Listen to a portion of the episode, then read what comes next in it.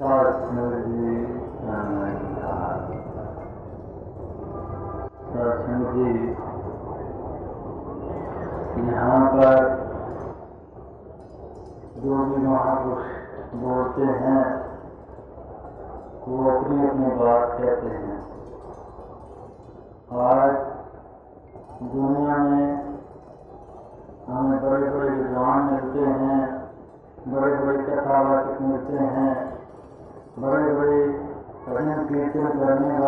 मिलते हैं।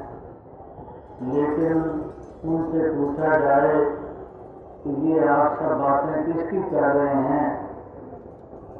वो यकदम कह देंगे, ये हम अपने गुरुओं की बातें कर रहे हैं, अपने पीरों की बातें कर रहे हैं, अपने महापुरुषों की बातें कर रहे हैं जिन पर हमें बड़ी श्रद्धा और प्रेम है, उनकी कहानियाँ सुना रहे हैं, उनका इतिहास सुना रहे हैं।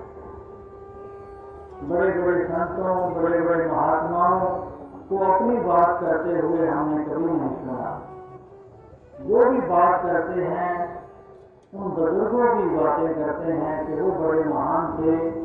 वो दुनिया में बहुत उन्होंने परोपकार किया, दुनिया का भला किया दुनिया में उन्होंने शांति आप प्राप्त की सबको शांति बांटी।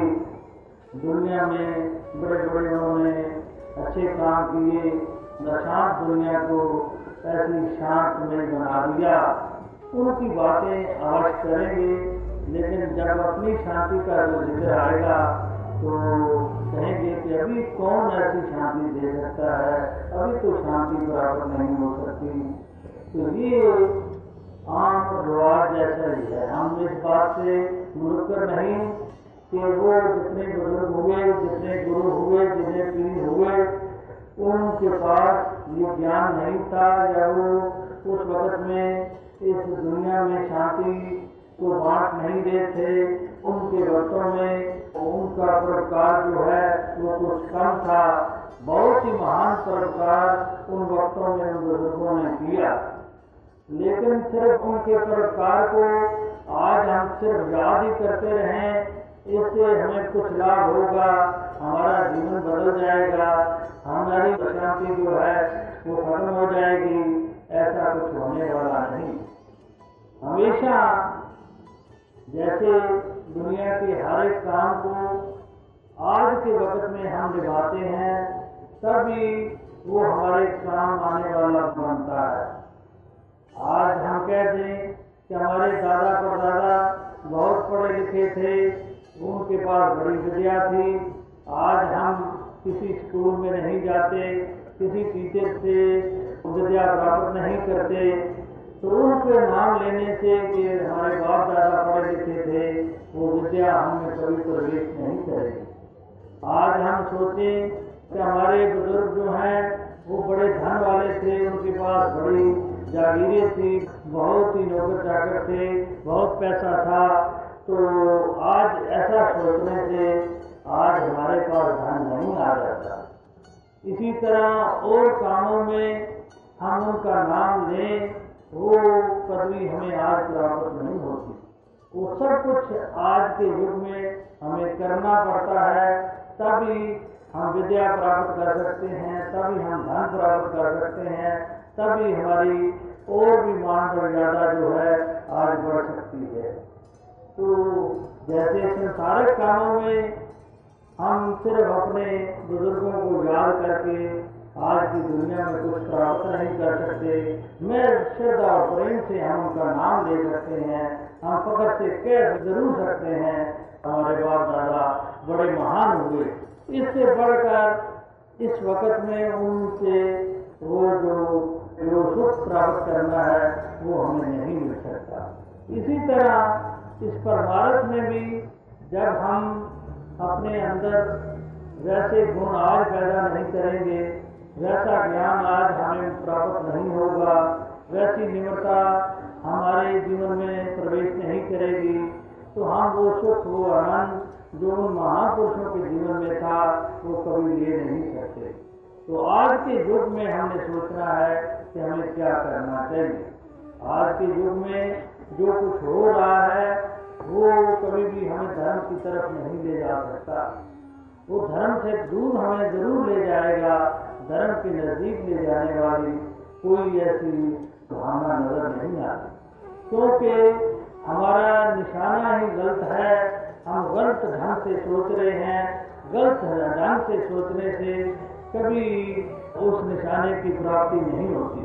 कोई बम्बई की तरफ़ यहाँ से चल पड़े, वो कहे कि दिल्ली नज़दीक आ रही है, मैं दिल्ली पहुँच जाऊँगा, ऐसा नामुमकिन है। और जितना जितना चलेगा, इतनी दूरी बढ़ती जाएगी। वो कभी भी वो दिल्ली नहीं पहुँच सकता, क्योंकि गलत दिशा पर वो चल रहा है। उस दिशा से उसकी जो मंजर है और दूर हो सकती है। इसी तरह आज जो दिष्टमान दुनिया है, उसमें से भगवान की प्राप्ति करना चाहते हैं।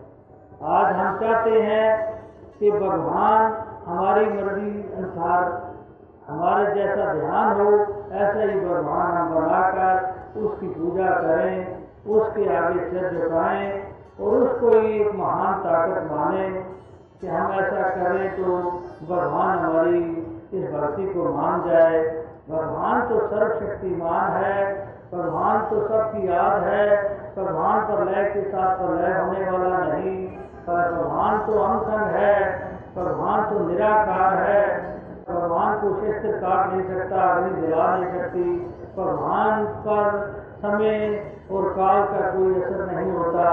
लेकिन आज जिन भगवानों की हम पूजा में पड़े हैं, वो तो स्वयं हम खुद बनाते हैं कि वो भगवान परिवर्तनशील भी है अनसंग भी नहीं है वो वो भगवान तो अग्नि वगैरह खत्म भी कर सकती है। ऐसे भगवानों की पूजा से हम ऐसे सर्वव्यापी भगवान का सुख और आनंद लेना चाहें तो ये नामुमकिन की बात है। ये कभी प्राप्त नहीं होगा। गलत दिशा से जाने से मंजिल कभी आने वाली नहीं।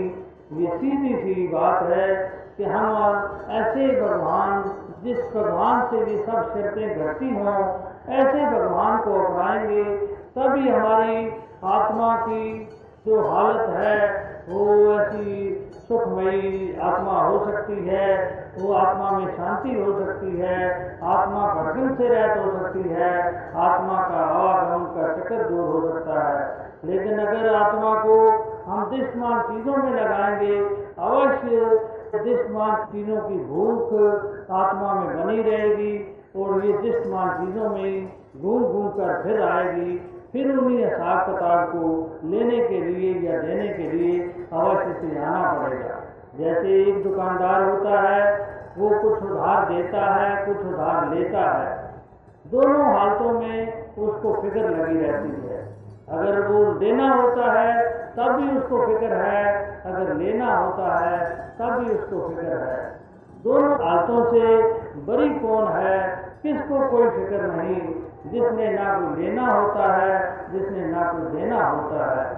जो नगद नगद से काम करता है, नगद से ही लेता है, नगद से देता है, उसको कभी फ़िक्र नहीं रहा। इसी तरह सही मैनों में भगत वही है उसी की भटकन दूर हुई है। जो इस नगद नारायण को मानता है इस नारायण की पूजा करता है। इस परमात्मा, सर्वव्यापी परमात्मा पर जिसने अपना आसरा रखा हुआ है। जो इस परमात्मा पर यकीन रखने वाला है। जो इस परमात्मा को मानने वाला है। वो इस संसार में भी सुखिया है और इस संसार के बाद भी आवागमन से रहत है। और जो इस संसार की प्रकृति के साथ बदलता रहता है जो आत्मा प्रकृति को अपना देह समझती है, अपना निशाना समझती है, अवश्य उसको भटकन बाकी है। चाहे उसको अच्छे कर्मों का फल प्राप्त करने के लिए आना पड़े या बुरे कर्मों का फल भोगने के लिए आना पड़े, अवश्य उसको इस जीवन में आना पड़ेगा, क्योंकि वो प्रकृति के साथ वो जुड़ा हुआ है। तो सही भगत तो वही है जो इस प्रकृति से ऊपर भगवान की उपासना में लगता है तो आज ये भगत आपको इसी बात की प्रेरणा दे रहे हैं। ये कोई भी नया कोई मतलब नहीं खड़ा करना चाहते, नया कोई ऐसी ऐसी बात नफरत फैलाने वाली नहीं आज बनाना चाहते। ये सर्व साझीवालता में एक बात आपको कहना चाहते हैं कि जिस बात को हर एक इंसान जो किसी भी जाति से तलक रखता हो, किसी मज़हब से तलक रखता हो, किसी भी देश रहने का रहने वाला हो, काला हो, गोरा हो, किसी भी खान पान रखने वाला हो, वो इस सच्चाई को प्राप्त कर सकता है। इस जो निराकारी सच्चाई है, जो ये परमात्मा की उपासना है, इस जो सदीवी रहने वाली सच्चाई को प्राप्त कर सकता है। इसके रास्ते में कोई इसकी जात पात या दूसरी जो बंधन आज दुनिया में नज़र आते हैं, वो रुकावट नहीं बन सकते। तो ये मिशन आपको यही बात दे रहा है कि आप ऐसे परमात्मा को बगैर किसी बाहर के चिन्ह को बदलाए हुए आप ऐसे परमात्मा को जाने, जिसका अपना भी कोई चिन्ह नहीं, जिसका अपना कोई रूप नहीं, जिसका कोई चक्कर नहीं, कोई आज कोई भी थ्योरी चाहे किसी, कोई मुसलमान है, चाहे हिंदू है, चाहे ईसाई है, किसी से पूछो कि परमात्मा का, खुदा का क्या मतलब है? खुदा कौन सी श्रेणी से तलक रखता है? कौन से फिरके से तलक रखता है? इस बात पर सभी मुतफिक है कि परमात्मा एक है और परमात्मा किसी मज़हब का नहीं, किसी फिरके का नहीं। तो आज जो परमात्मा किसी मज़हब और फिरके का नहीं, ऐसे लोग ही परमात्मा के प्यारे भी बन सकते हैं, जो किसी फिरके या किसी मज़हब या किसी ये बाहर के जो बंधन हैं, जो इनसे ऊपर उठकर भगवान की उपासना करते हैं, जो इनको परमात्मा को जानकर इसके होते हैं, आज उन्हीं का ही भगवान अवश्य हुआ करता है। भगवान जैसे खुद भी किसी चीज़ में कैद नहीं तो भगवान के भगत जो होते हैं, वो भी इन बंधनों में कैद नहीं हुआ करते। वो केवल इंसान हुआ करते हैं। केवल इंसानी मात्र उनका होता है। और कोई भी वो किसी बंधन के अधीन नहीं होते। और न ही धर्म हमारा ये सिखाता है कि हम बनते चले जाएँ, हम जकड़न में और जकड़े जाएँ। तो वो धर्म नहीं है। उस धर्म से तो हमें आज़ादी अवश्य प्राप्त करनी चाहिए, जिसमें जकड़न हो, जिसमें तंगदिली हो, जिसमें ऐसा हो कि हम एक दूसरे से नफरत सीखें, एक दूसरे से दुश्मनी सीखें, एक दूसरे का बुरा करना सीखें, एक दूसरे का हर वक्त हमारे अंदर उसके लिए बुराई की भावना बनी रहे। वो कभी धर्म नहीं हुआ करता। धर्म तो ऐसा ही है कि जो सारे जग का भला चाहता है जो सारे को सुखी होना चाहता है, वही हमेशा से धर्म रहा है। कभी हमें बुज़ुर्गों की जिंदगियों से ऐसी कोई भावना नहीं मिलती, जिसमें उन बुज़ुर्गों ने कभी ऐसी द्वेष समझी हो।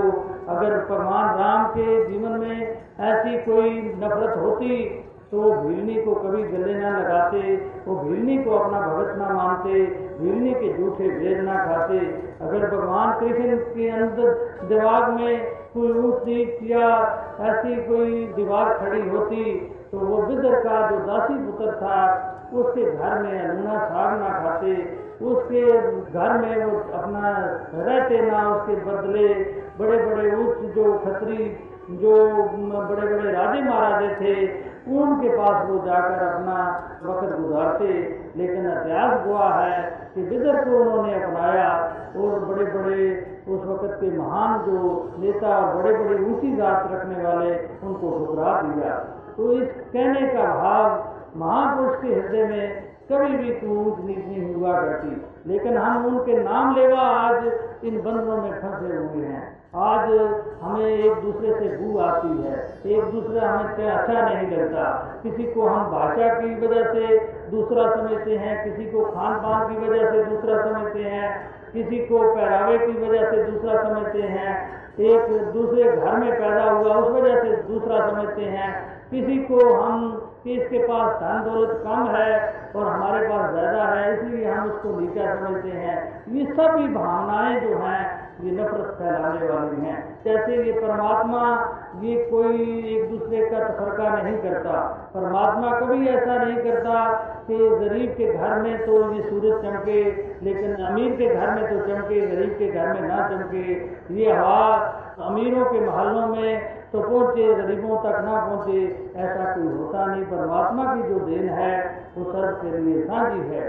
लेकिन ये हमने बांट रखा है और हमारे जो गलत किस्म के ये जो धर्म और जो हमने बंधन बना रखे हैं, उसने हमारे समाज को भी जकड़ रखा है, हमें भी जकड़ रखा है। इन जकड़नों से, इन तंग दिलियों से हम तभी आज़ाद हो सकते हैं जब आज़ाद इस परमात्मा जो सर्वव्यापी है, जो किसी बंधन में कैद नहीं है, जब इसकी पूजा हम सीखेंगे, अवश्य हमारे बंधन कट जाएँगे, क्योंकि आज़ाद एक इंसान ही दूसरे को आज़ाद कर सकता है। जिसके हाथ पीछे बंधे हों वो दूसरे की कभी भी रस्सी को खोल नहीं सकता। जिसके हाथ खुले होंगे, वो हज़ारों को खोल सकता है, हज़ारों को आज़ाद कर सकता है। तो आज इस मिशन में यही बात सबसे ज़्यादा सिखाई जाती है। आज कोई नया बंधन जहाँ नहीं लादा जाता, आज किसी के बाहरले पहरावे को नहीं बदला जाता, किसी के खान पान को नहीं बदला जाता, किसी के और बोली को नहीं बदला जाता। किसी की और भावना को नहीं बदला जाता। सब बातें वैसी की वैसी रहती हैं। एक बात कह दिया जाता है कि ये परमात्मा है, जिस तरह ये विशाल है, तूने भी अपना विशाल हृदय बनाना है। तभी तेरे से नफरत और वैर विरोध दूर होगा। तो ये भावना तभी आती है जब हम ऐसे विशाल, सर्वव्यापी परमात्मा को हम जान लेते हैं। ऐसे सर्वव्यापी परमात्मा को जानने के लिए ऐसे महापुरुष की ज़रूरत है, जो खुद इस परमात्मा को जानता है, वो हमें अवश्य जगा देगा। और किसी उपराला से ये मिलता नहीं। दुनिया में आज बड़े बड़े मत हैं बड़े बड़े साधन बताए जाते हैं। कोई कहता है, समाधि लगाने से मिल जाएगा। कोई कहता है, बड़े अच्छे अच्छे कर्म करने से मिल जाएगा। कोई कहता है, हम बड़े स्वच्छ खान पान करेंगे तो उससे मिल जाएगा। तो इन बातों से इस परमात्मा के मिलाप का कोई तरक नहीं। ये संसारक जीवन में हमें जो हम अच्छे से कर्म करेंगे, दुनिया हमको भला कहेगी, दुनिया कहेगी, ये बहुत ही श्रेष्ठ इंसान है। ये दुनिया में बहुत अच्छे हैं दयानतदार लोग हैं। ये किसी से कभी बेईमानी नहीं करते। ये आवाज़ हमें दर्जा मिल सकता है। लेकिन हम ये समझ लें कि इन कर्मों से हमें परमात्मा की प्राप्ति हो जाएगी तो ये नामुमकिन की बात है। जैसे एक पढ़ी लिखी बच्ची हो, वो बड़ी विद्या में भी बहुत माहिर हो, सीना परोना भी जानती हो, और भी राग विद्या में भी होशियार हो, और भी सबकी अवभगत करना भी वो जानती हो, घर के संभालने की, घर किस तरह रखा जाता है घर की किस तरह सजावट होती है, खाना कैसे पकाया जाता है, ये सारे गुण उस लड़की में आ जाएँ। तो इन सारी विशिष्टों से हम कभी भी उस लड़की को पतिव्रता नहीं कह देते। हम इतनी बड़ी उसमें अच्छी बातें होती हैं, बड़ी अच्छी गुण होते हैं, उन गुणों के बदले में हम उसको पतिव्रता या स्वागन का दर्जा कभी नहीं देते। हम स्वागन उसी वक्त उसको मानते हैं जब उसको पति मिलता है। जब उसको पति की प्राप्ति होती है, उसके गुण उसके साथ ही रहते हैं। लेकिन पति की प्राप्ति का नाम ही स्वागन है, पति की प्राप्ति का नाम ही पतिव्रता है, और पति की प्राप्ति का नाम ही ग्रस्त है। और ये नाम तभी हम दे सकते हैं जब उसको पति मिलता है। इसी तरह दुनिया के अच्छे अच्छे कर्म बहुत ही बेहतर हैं, बहुत ही अच्छी बातें हैं। लेकिन उनको हम अगर भगवान के मिलाप के साथ जोड़ दें कि ये कर्म ही परमात्मा है कर्म ही से हम परमात्मा तक पहुँच गए तो ये हमारी भूल होगी। परमात्मा एक इलादा विशाल शक्ति है, ऐसी शक्ति को अवश्य हमें पहचानना है। जब तक पहचानेंगे नहीं, तब तक न हमारा ये दुनिया में सुख हम पा सकते हैं, और न परलोक सुहेला हो सकता है। जब हम पा लेते हैं, तभी हम सही इस संसार में भी आज़ाद घूमते हैं। और इस संसार के बाद भी बंधनों से आज़ाद रहते हैं। मुक्त कहते ही जो सब चीज़ों से आज़ाद हो जाए, उसको मुक्त का अर्थ ही यही है कि किसी को आज तो भाषा भी हम यही इस्तेमाल करते हैं। किसी को मैजिस्ट्रेट के सामने पेश होना पड़ता है तो उस वक्त, उसी वक्त वो कह देता है, तुझे इस जुर्म से मैं मुक्त करता हूँ। मुक्त का भाव ही यही है, मैं तुझे इस बात से छोड़ता हूँ। तो इसी तरह आज ये इंसान बंधनों में, संसार के वहम और भ्रमों में झगड़ा हुआ है। और संसार में इसको वहम भ्रमों ने झगड़ा हुआ है और इस शरीर के बाद इस आवागमन के चक्रों ने झगड़ रखा है। ये दोनों बंधन ही तब हमारे टूटते हैं जब इस संसार में रहते हुए हम इस परमात्मा विशाल रूप शक्ति से जुड़ते हैं तो हमारे इस लोक के बंधन भी कट जाते हैं। इस लोक में भी हम घबराते नहीं कि हम कभी थितवार से घबराना शुरू कर दें, हम रीति रिवाजों से घबराना शुरू कर दें, हम ऊंच और रीत से घबराना शुरू कर दें। हम कभी किसी बात को शुभ माने, किसी को शुभ माने, ऐसे धर्मों में पड़े रहें। ये सब भ्रम दूर हो जाते हैं। जब ये सर्व शुभ जो है, हमेशा शुभ रहने वाला ये परमात्मा प्राप्त हो जाता है, इसके अंदर कोई शुभ भावना आ ही नहीं सकती। फिर इसके लिए हमेशा पवित्रता ही पवित्रता है और ये इस संसार में रहता हुआ बिल्कुल ही आजादाना मुक्ति का जीवन व्यतीत करता है। ये उसको जीवन मुक्त भी कहा जाता है। इस जीवन के होते हुए उसकी मुक्त पदवी मिल जाती है और इस शारीरिक जीवन के खात्मे पर इसको आवागमन के चक्र से निजात मिलती है। ये दोनों हालतें गुरुमुखों को प्राप्त होती हैं, एक ही वक्त में प्राप्त हो जाती हैं। इसके लिए कोई इलाजा इलाजा जतन करने की ज़रूरत नहीं होती। ये दोनों ही बातें इसको प्राप्त हो जाती हैं। चाहे वो संसार में रहता है, तभी इस सुख को मानता है और संसार के बाद भी ये परमात्मा वाला इसके अनुसंग रहता है। इसको कहीं भटकन की ज़रूरत नहीं, कहीं आवागमन के जगत की ज़रूरत नहीं। तो यही सीधे सी बातें हैं कि जब तक हम ऐसे गुरुमुखों, महापुरुषों की संगत में नहीं आते, तब तक हमें ये ज्ञान, ये परमात्मा का दीदार, ये परमात्मा की प्राप्ति वाली बात जो है हमें प्राप्त नहीं हो सकती। और कोई दस बीस रास्ते नहीं हैं। रास्ते तो उस चीज़ के होते हैं जो दूरी पर हो। जो नज़दीक हो, सामने हो, उसकी केवल पहचान की ज़रूरत हुआ करती है। पहचान करा सकता है तो केवल ऐसा महापुरुष ही पहचान करा सकता है जो खुद पहचान रखता हो। तो आप महापुरुषों के चरणों में यही निवेदन है कि जो भी ऐसे परमात्मा को साक्षात्कार करना चाहें, जो इस परमात्मा की इस महान ताकत को पहचानना चाहें, इसको रियलाइज़ करना चाहे, अवश्य इन भक्तों से मिलें। ये भगत आपका, ये जो अज्ञानता है आपके अंदर, इस अज्ञानता को दूर कर सकते हैं।